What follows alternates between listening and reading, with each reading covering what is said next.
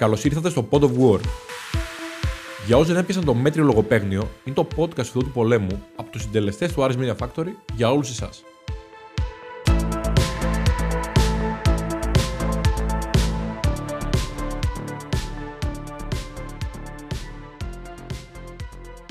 Ακόμα ένα επεισόδιο Pod of War.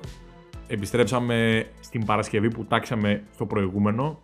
Όπως είπαμε, αυτή είναι η μέρα μας από εδώ και πέρα. Θα είμαστε τυπικοί και σωστοί. Και πριν μπω στο θέμα όπως κάνουμε κάθε φορά, θα πω ένα καλησπέρα πρώτα στον Τζάνι, ο οποίος για δεύτερο σερή επεισόδιο θα είναι μαζί μας, γιατί με σταματούσε ο κόσμος στον δρόμο και μου έλεγε Δημήτρη, πότε θα ξαναέρθει ο Τζάνι σε επεισόδιο; Ε, λοιπόν, το Aris Media Factory σας έφερε τον Τζάνι ξανά. Καλησπέρα, Τζάνι. Καλησπέρα, παιδιά. Ε, δεύτερο επεισόδιο. Πάλι είμαι πολύ χαρούμενος που είμαι ανάμεσά σας. Ε, είμαι περίεργος να δω ποιο θέμα έχουμε σήμερα. Να πούμε ένα καλησπέρα και στον Μιχάλη, γιατί άλλη μία φορά με κοιτάει σαν κουτάβι, το έχουμε ξαναπεί αυτό. Είναι σταθερό. Περιμένει να πει την καλησπέρα του. Καλησπέρα, παιδιά. Θέλω μόνο να πω στον κόσμο ότι για να καταφέρει ο Δημήτρης να είναι συνεπής στην Παρασκευή, το συγκεκριμένο γύρισμα γίνεται από Τρίτη. Δεν απαντάω σε προκλήσεις και εύκολες επιθέσεις. Τα αφήνω να τα κρίνετε εσείς. Λοιπόν, πριν συνεχίσουμε να ευλογούμε τα γένια μας και να είτε να αποθεώρουμε ένα τον άλλον είτε να κάνουμε επιθέσεις όπως κάνω εγώ στον Μιχάλη, θα περάσω στο θέμα της ημέρας. Και το σημερινό μας θέμα είναι οι παίκτες που θες να πεις ότι τους ξεχωρίσαμε λίγο παραπάνω από τους υπόλοιπους; Είναι οι παίκτες που μείναν στο μυαλό μας λίγο πιο όμορφα, λίγο πιο ρομαντικά; Δεν ξέρω, ο καθένας στο μυαλό του έχει κάπως διαφορετικά. Θα χρησιμοποιήσει μία άλλη λέξη, ένα άλλο επίθετο. Οπότε, πριν συνεχίσω να αναλύω κάτι το οποίο νομίζω ότι καταλάβαμε όλοι μας, θα πω τον πρώτο παίκτη που έχω εγώ στο μυαλό μου, δηλαδή ο πρώτος παίκτης του Άρη, τον οποίο είδα και ξεχώρισα απευθείας. Και θα σας πάω πίσω στο 2002-2003 και αυτός ο παίκτης είναι ο Ντεμπά. Ντεμπά Νιρέν ή Νιρέν Ντεμπά. Γιατί τότε υπήρχε αυτό το debate, πώς είναι η σωστή προφορά του ονόματος του παίκτη. Το πρώτο παιχνίδι που τον είδα από κοντά ήταν ένα Άρη Σάεκ 1-1. Και θυμάμαι επειδή βάζει γκολ Ντεμπά και έρχεται στην κερκίδα και κάνει το κλασικό που δείχνεις προς την κερκίδα. Είμαι ένας πιτσυρικά ο οποίος έχει νιώσει ότι δείχνει αυτόν ο Ντεμπά. Και λέω: Εμένα δείχνει, τελείωσε.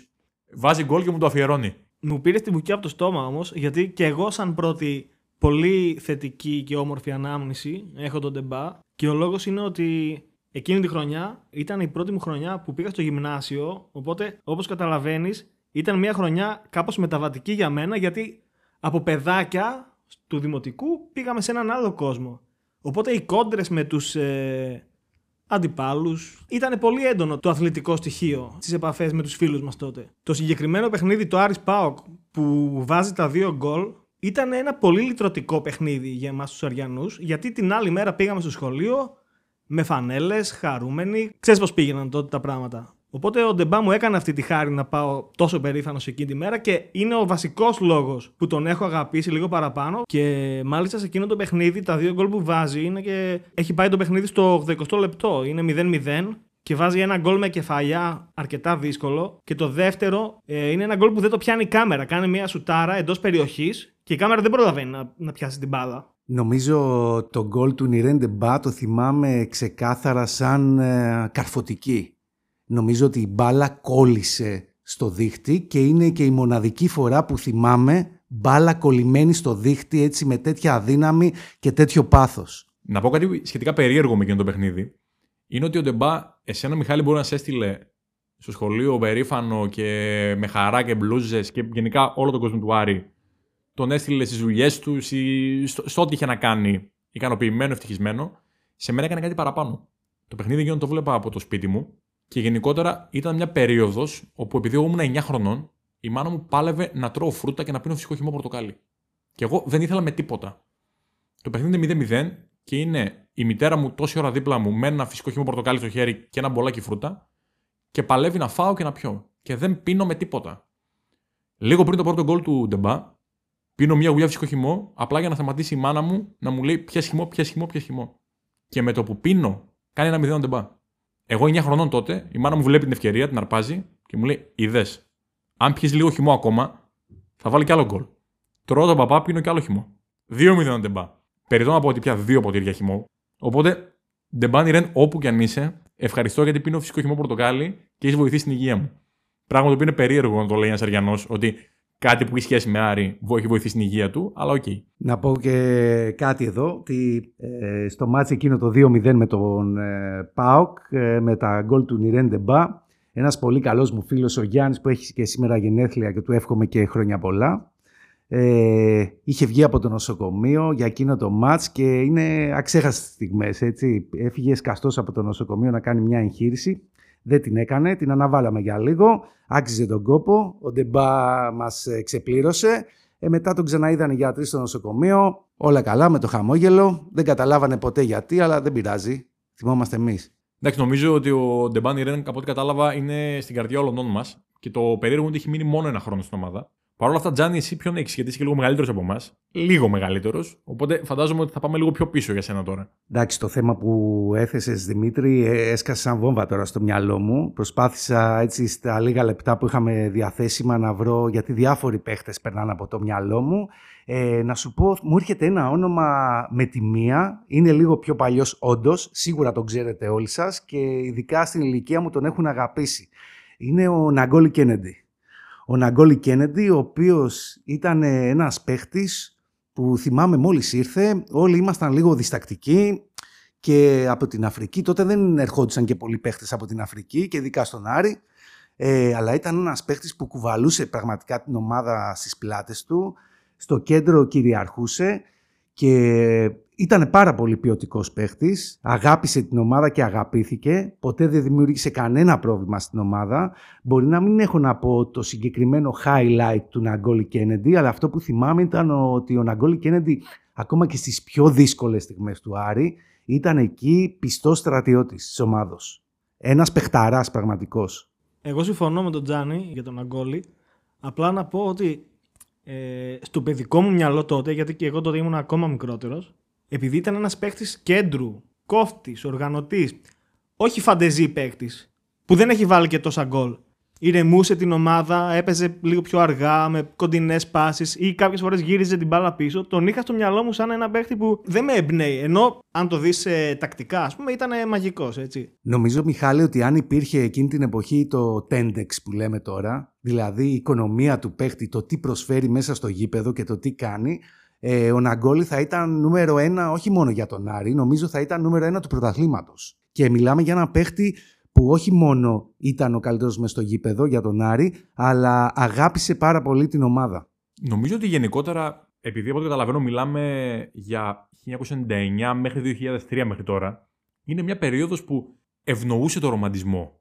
Ευνοούσε λίγο αυτή την καλώς εννοούμενη ποδοσφαιρική αλητία που είχαν μερικοί παίκτες. Και όλοι έχουμε στο μυαλό μας τους ποδοσφαιριστές που παίζαν στον Άρη τότε, ασχέτως αν πετύχαν κάτι ή όχι. Γιατί η ομάδα η αλήθεια είναι ότι δεν έχει κάποια διάκριση σε εκείνη την περίοδο. Τους έχουμε στο μυαλό μας σαν ε, μια όμορφη ανάμνηση. Γιατί εγώ θυμάμαι ότι στην ομάδα της περίοδου 2002-2003 δεν ήταν μόνο ντεμπά.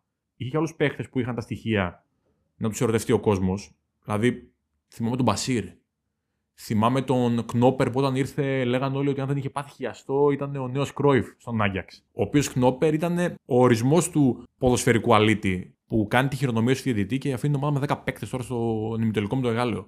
Νομίζω ήταν ο νημιτελικό με το Εγάλεο. Ε, ο Επαλέ, ο οποίος Επαλέ μετά πήγε στον Παναθηναϊκό και στον Ηρακλή. Γενικότερα είχε πάρα πολλούς παίκτες η ομάδα τότε, οι οποίοι αν ήταν λίγο καλύτερες συνθήκες στι τάξει συλλόγου, θα είχαν κάνει μεγάλα πράγματα θεωρώ. Και θα ήταν άδικο να μην αναφερθούν, όταν μιλάμε για εκείνη την ομάδα, να μην αναφερθούν ο Νασίφ Μόρις και ο Μπράγκα. Εντάξει, εκείνη η ομάδα θεωρώ ότι αν δεν είχε τα οικονομικά προβλήματα, που στην ουσία μετά ο μισός Άρης πήγε στον Παναθηναϊκό εκείνο το καλοκαίρι, και αν δεν είχε και εκείνο το χαμένο τελικό που γενικότερα δημιούργησε αναταράξει της τάξης του λόγου, ε, θα είχε κάνει μεγάλα πράγματα. Αυτή είναι η γνώμη μου. Εντάξει, ήταν σίγουρα μια ομαδάρα, παιδιά, είχαμε. Ε, και συμφωνώ μαζί σου για το εκείνο τον τελικό που αδίκησε τον εαυτό της η ομάδα και έτσι πολλοί παίχτες μείνανε, ε, η ανάμνηση που μας άφησαν ήταν γλυκόπικρη. Γιατί ναι μεν ήταν παιχταράδες αλλά δεν κατορθώσαμε να βάλουμε την ομάδα εκεί που την αξίζει, δηλαδή να φέρει ένα τίτλο. Αυτό ήταν που μας άφησε, αλλά τώρα που είπες για ποδοσφαιρική αλητία πριν, εκεί κλείδωσα και με πας και μένα στα παιδικά μου χρόνια, που οι αναμνήσεις μου έτσι είναι πολύ ισχνές θα έλεγα. Θυμάμαι έτσι σαν πολύ μικρό παιδάκι να πηγαίνω στο Χαριλάου και να θυμάμαι ένα τρελό αριανάκι που ερχόταν από τις ακαδημίες, λεγόταν Χαραλαμπίδης στο επίθετο. και τον θυμάμαι, νομίζω είχαμε προπονητή Παναγούλια, παιδιά συγχωρέστε με, δεν μπορώ να θυμηθώ τη χρονιά, πρέπει να είναι τέλη δεκαετίας 80, ο οποίος ήταν μια παιχτάρα και διεκρινόταν αυτό που λέει στην ποδοσφαιρική του αλητεία, το τζαμπουκά του, αλλά ήταν και μεγάλος μπαλαδόρος. Βέβαια, από ό,τι θυμάμαι, ίσως το παράκανε με την ποδοσφαιρική του αλητεία και είχε αντικρίσει ή μία ή δύο φορές συνεχόμενες την κόκκινη κάρτα και έτσι κάπου χάθηκε το άστρο του.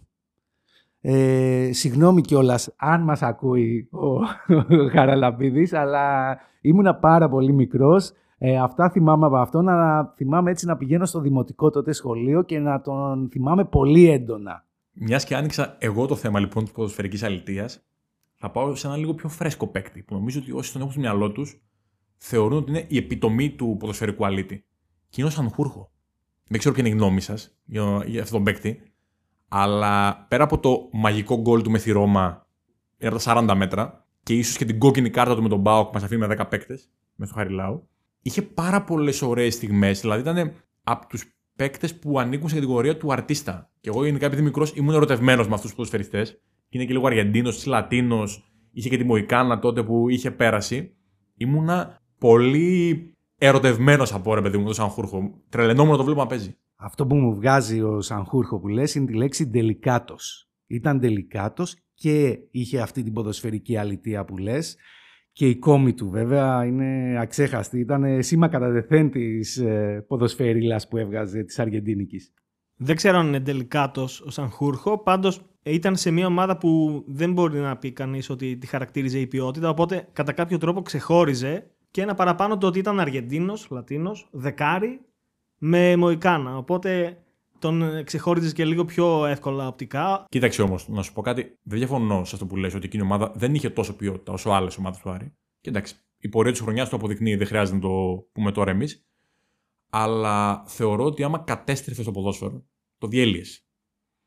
Ένας Λατίνος ποδοσφαιριστής, ένας Αργεντίνος, μία Μοϊκάνα και μία κατεβασμένη κάλτσα όσο αστράγαλο, ήταν αρκετά για να το ξαναφτιάξουμε την αρχή του ποδόσφαιρο. Έτσι. Δηλαδή, νομίζω ότι όλοι μας, τουλάχιστον όσοι είμαστε από 25 χρόνια και πάνω, έχουμε ερωτευτεί στην παιδική μας ηλικία έναν Αργεντίνο ή έναν ε, Χιλιανό ή έναν Ουρουανό με κατεβασμένη ε, κάλτσα χαμηλά, περίεργο μαλλί, ματωμένο γόνατο από τάκλιν στην προηγούμενη φάση και γενικά ποδοσφαιρική αλήθεια πάνω του. Πάντως, επειδή βλέπω ότι πάμε να ξεφύγουμε χρονολογικά, εγώ να γυρίσω πάλι λίγο πίσω και συγκεκριμένα στον Άγγελο Χαριστέα θέλω να σταθούμε, γιατί θα ήταν και άδικο να μην αναφερθεί, αν μιλάμε για πρώτες αγάπες. Ένας παίκτης που μας χάρισε πολλά γκολ, πολλές ευχάριστες αναμνήσεις, Χαρακτηριστικά θυμάμαι συγκεκριμένα ένα γκολ που βάζει ε, σε ένα παιχνίδι με τον Μπάουκ που γίνεται μια μακρινή μπαλιά από την άμυνα, από το αριστερό μπακ που ήταν ο Λουμπούτης τότε, βαθιά μπαλιά, πάει στο Χαριστέα, στο κακό του πόδι, έξω από την περιοχή. Και εγώ θυμάμαι βλέποντας τη φάση, λέω: Τι μπορεί να κάνει τώρα από εκεί, δεν μπορεί να κάνει και πολλά. Και όμως κάνει ένα αριστερό διαγώνιο ούτε στην άλλη γωνία και ανοίγει το σκορ, νομίζω. Ήταν το, έκανε το 1-0. Δυστυχώς ανήκει και ο Άγγελος στην κατηγορία που είπες ότι λόγω οικονομικών προβλημάτων έπρεπε να πουληθεί. Θυμάμαι ότι είχα στεναχωρηθεί αρκετά. Και επίσης θυμάμαι ένα παιχνίδι της Εθνικής Ελλάδος ε, και αναφέρομαι στο 2-2 μέσα στο Wembley. Το παιχνίδι το περιβόητο που ισοφαρίζει ο Μπέκαμ στο 95 με απευθείας εκτέλεση φάουλ. Θυμάμαι με πόση περηφάνεια έβλεπα τότε αυτό το παιχνίδι, επειδή ο Άγγελος είχε βάλει γκολ στην Αγγλία μέσα στο Wembley. Εντάξει, σίγουρα και ο Χαριστέας που λέει ήταν ένα δικό μας παιδί, όπου πάντα αυτό δημιουργεί κάποια συναισθήματα παραπάνω. Γιατί είμαστε και λίγο ρομαντικοί, τι να κάνουμε. Αν έφτασες μέχρι αυτό το σημείο, σε ευχαριστούμε πολύ. Είσαι ένας πιστός στρατιώτης του Pod of War. Αν μας ακούσεις από το Spotify, θα μας βοηθούσε πολύ να κάνεις ένα follow το podcast και να το βαθμολογήσεις με 5 αστεράκια. Αν πάλι μας ακούσεις από το YouTube, θα μας βοηθούσε πολύ ένα like στο βίντεο και subscribe στο κανάλι. Για να ενημερώνεσαι για οτιδήποτε νεότερο σχετικά με το podcast, ακολούθησε μας στη σελίδα μας στο Instagram. Επιστρέφουμε στο επεισόδιο. Πολύ πίσω το έχετε πάει, παιδιά, και με κάνετε να νιώθω γέρος ανάμεσά σας. Ε, θα πάω το μυαλό μου πηγαίνει προς 2006-2011 εκεί η πενταετία, τετραετία. Ε, μου έρχεται στο μυαλό ένας παίχτης ο οποίος ήταν ε, ο σικάριο της ομάδας. Ήταν ο άνθρωπος που τελείωνε τη δουλειά με τον καλύτερο τρόπο. Με τον οποίο έχω και προσωπική ιστορία που περάσαμε, τον συνάντησα δύο μέρες σε γνωστό νησί των Κυκλάδων και είδα ότι εκτός από πόσο παιχταράς και killer ήτανε, και πόσο Άρη είχε μέσα του. Μιλάω για το Χαβιέ Κάμπορα, ο οποίος, εντάξει, ποδοσφαιρικά πιστεύω όλοι τον θυμάστε, Ε, προσέφερε πολλά στην ομάδα όσο έμεινε και αυτός έμεινε λίγο νομίζω.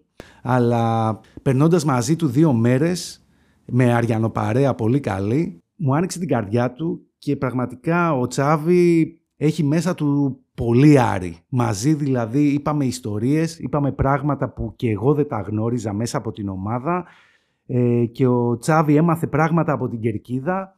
Ε, κατάλαβα πόσο Άρης ένιωσε αυτός ο άνθρωπος και ακόμα πόσο Άρης είναι. Ένας παιχταράς, ένας σικάριο, ένας άνθρωπος που έβλεπε την αιστεία τεράστια και τρελαινόταν με τα κυτρινόμαυρα χρώματα. Πήρε τη φανέλα που φορούσα, την κράτησε και φανταστείτε, περάσαν πόσα χρόνια και ακόμα μου στέλνει χρόνια πολλά, τι κάνεις, το ένα, το άλλο. Ε, ο Κάμπορα έχει μείνει στην καρδιά μας, πιστεύω σε όλη την κερκίδα. Αλλά να ξέρετε παιδιά, ο Κάμπορα είναι αριανάρα. Σας το λέω και σας το υπογράφω. Μαζί εκείνο το βράδυ κλάψαμε. Όλοι μαζί. Εντάξει, νομίζω ότι ο Κάμπορα, όποιος Αριανός τον θυμάται καλά, είναι ερωτευμένος μαζί του. Αλλά όλοι έχουμε αυτή την πικρία, θα έλεγα, το πόσο απότομα κόπηκε η πορεία του στον Άρη. Όλοι λίγο πολύ υποπτευόμαστε το τι συνέβη, αλλά νομίζω ότι ο Τζάνι θα μας πει κάτι παραπάνω εδώ πέρα. Πάντως, να ξέρεις, Δημήτρη και Μιχάλη, εκείνο το βράδυ, οι πρώτες τρεις ώρες περάσανε με τον ε, Χαβιέ Κάμπορα να μας εξηγεί και να προσπαθεί να καταλάβει και αυτός ο ίδιος με μια τεράστια πικρία μέσα του, όχι βέβαια προς τον Άρη και τον κόσμο του γιατί το ξεχώριζε αυτό, αλλά προς τη τότε διοίκηση και τα πράγματα που συμβαίναν τότε, το πώς έφυγε, το πώς δεν ήθελε και πώς ήρθαν τα πράγματα στο ποδόσφαιρο καμιά φορά το επαγγελματικό και έφυγε από τον Άρη.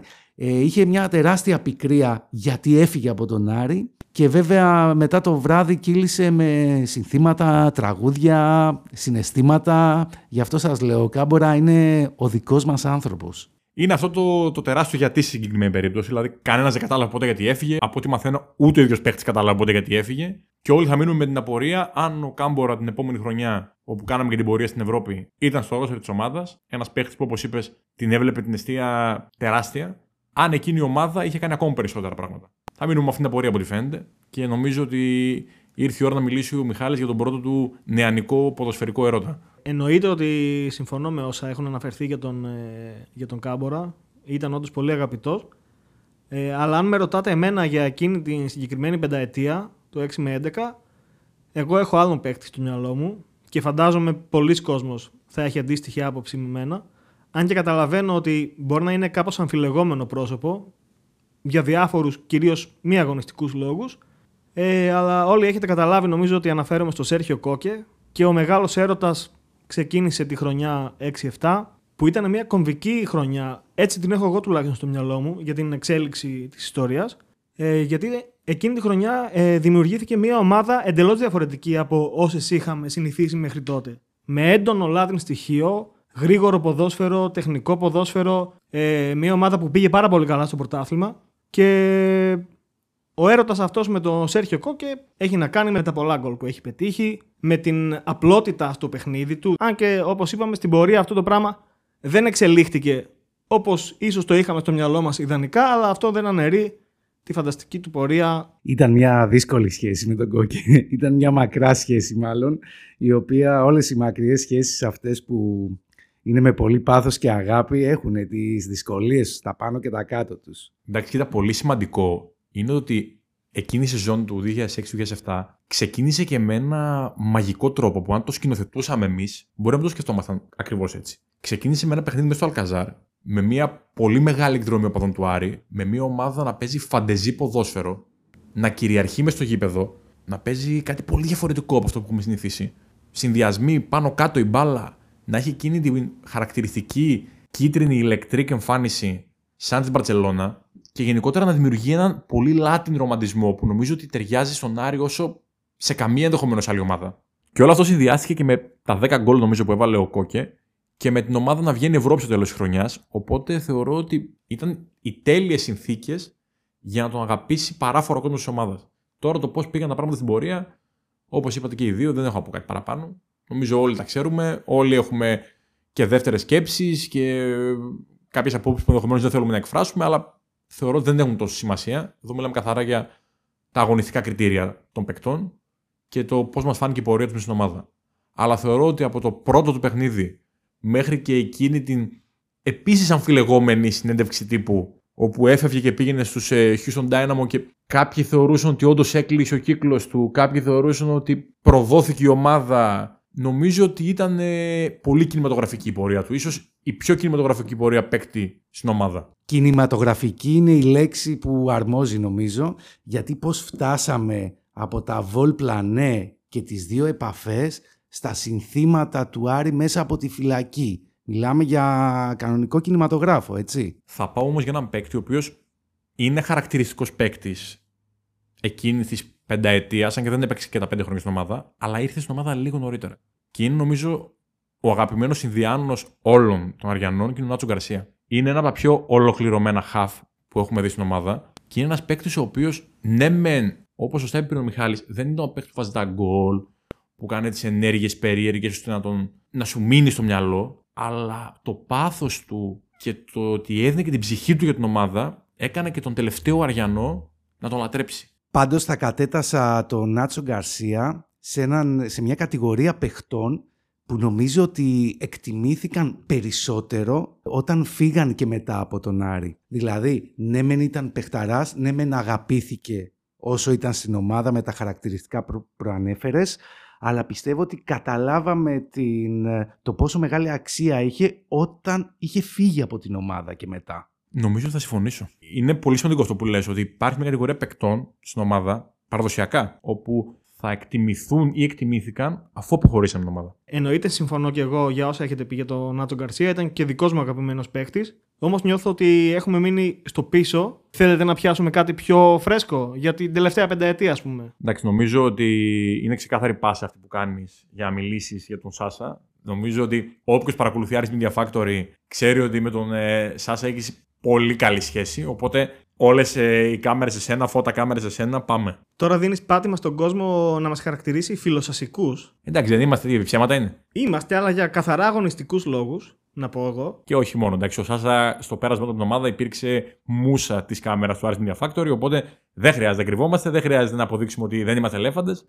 Πάμε παρακάτω. Τουλάχιστον να πούμε ότι δεν μας έχει χρηματίσει ο άνθρωπος. Αυτό είναι αλήθεια. Αυτό είναι αλήθεια. Πάντως ισχύει αυτό που λες, ε, γιατί ο, ο Σάσα ήταν ένας άνθρωπος που πάντα ήθελε και μάλιστα με χαρά να δίνει ψωμάκι στις κάμερες εντός εισαγωγικών. Είναι αλήθεια ότι όποτε μας έβλεπε εκεί τριγύρω, πάντα ερχόταν με το χαμόγελό του εκείνο το περίεργο που όλοι θυμόμαστε και πάντα είχε μια έτοιμη ατάκα να πει. Πάντως παιδιά, επειδή εγώ δεν έτυχε να γνωρίσω από κοντά το Σάσα όπως εσείς, αυτό που έπαιρνα σαν μήνυμα μέσα από τα βίντεό σας αλλά και από την αγωνιστικότητα του Σάσα θα πω δύο πράγματα σαν παίχτης ήταν ένας σκύλος πραγματικός και μου άρεσε πάρα πολύ αυτό.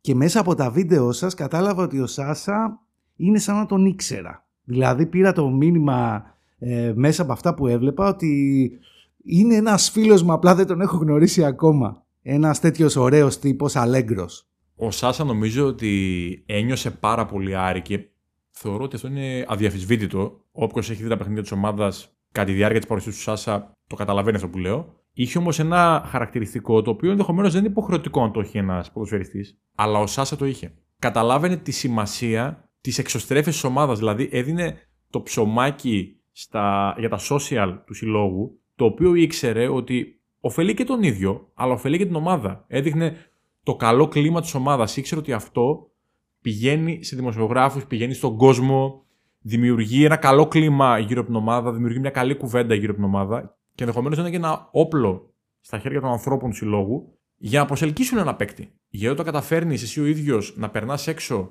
ένα τόσο καλό κλίμα, νομίζω ότι δεν υπάρχει κάποιος ο οποίος δεν θέλει να έρθει και να γίνει μέρος αυτής της οικογένειας. Και επειδή το καταλάβαν τα παιδιά αυτό, με αρχηγό το Σάσα, το περνούσαν τόσο καλά και σε κάθε παιχνίδι, και αυτό νομίζω ότι πέρα από την αγωνιστική του κατάσταση, βοήθησε έξτρα στον αγαπηθεί. Αγωνιστική κατάσταση, σκύλος και εξωστρέφεια. Αυτά είναι ηγετικά στοιχεία που έχεις αναφέρει τώρα και για να το γυρίσω λίγο για τώρα είναι κάτι που μας λείπει αυτή τη στιγμή παιδιά. Εντάξει, σίγουρα νομίζω ότι ο καθένας θέλει να βλέπει την ομάδα και να, να χαίρεται. Θες να βλέπεις την ομάδα και να σε εμπνέει να πας στο γήπεδο. Όχι ότι χρειαζόμαστε και ιδιαίτερος μπρόξιμο για να πάμε στο γήπεδο. Νομίζω ότι όλοι λίγο πολύ και τα νιάτα μας εκεί τα φάγαμε και, το, και τα παιδικά μας χρόνια εκεί και γενικότερα δεν θα σταματήσει αυτό. Παρ' όλα αυτά, η εμπειρία είναι πιο ολοκληρωμένη όταν βλέπεις και μέσα στον αγωνιστικό χώρο αυτό που βλέπεις και στην κερκίδα γύρω σου. Θέλετε ο καθένας να κάνει μία προσωπική επιλογή από τα ονόματα που έχουν αναφερθεί; Έσκασε στο κλείσιμο του podcast με,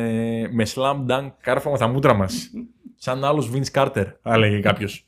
Αν θα έπρεπε να διαλέξω έναν παίκτη, η μάνα μου σίγουρα θα διάλεγε τον Ντεμπάνι Ρεν γιατί πίνω χυμό πορτοκάλι έκτοτε. Προσωπικά θα διαλέξω τον Σέρχιο Κόκκι γιατί πέρα από το ότι λατρεύτηκε από τον κόσμο του Άρη, θεωρώ ότι ανήκει στην κατηγορία των παικτών του Άρη που έκανε Αριανούς.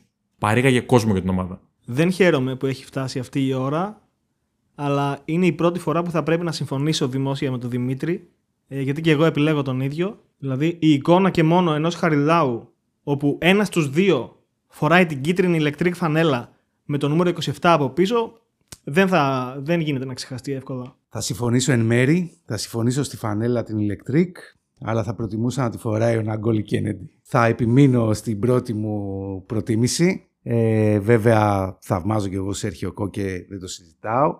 Αλλά αφού πρέπει να διαλέξω έναν, βάλτε του κίτρινο ηλεκτρικ λοιπόν και παίρνω Ναγκόλη Κέννεντι παιδιά. Κάπου στη Ζιμπάμπουε ο Ναγκόλη Κέννεντι αυτή τη στιγμή ακούει το podcast ε, του Άρης Media Factory και γελάει σαρδόνια γιατί ξέρει ότι 20 χρόνια μετά έχει σημαδέψει την νεανική ψυχούλα τότε του Τζάνι, ο οποίος ακόμα και σήμερα λέει Ναγκόλη Κέννεντι. Λοιπόν, δεν θα πούμε άλλους παίκτες. Θα ζητήσουμε όμως από εσάς στα σχόλια και οπουδήποτε επιθυμείτε. Θέλετε inbox, θέλετε κάτω από το βίντεο, θέλετε στο Spotify, όπου επιθυμείτε εσείς, να αφήσετε το δικό σας σχόλιο για το ποιος ήταν ο δικός σα αγαπημένος παίκτης, είτε παλιότερα είτε τώρα. Δεν είναι δίκαιο όμω, γιατί όλοι οι νεαροί σίγουρα θα πάνε με τη δική σας προτίμηση. Γι' αυτό παροτρύνω και εγώ τους λίγο μεγαλύτερους να δώσουν ένα boost κάτω και να δείξουν εδώ στα παιδιά τι σημαίνει να γκόλι. Οπότε με αυτό που λέει ο Τζάνης, να γκολοκενετικοί ενωθείτε και ελάτε στα σχόλια να δώσετε τη μάχη σας με τους σερχιοκοκικούς. Τα λέμε στο επόμενο επεισόδιο.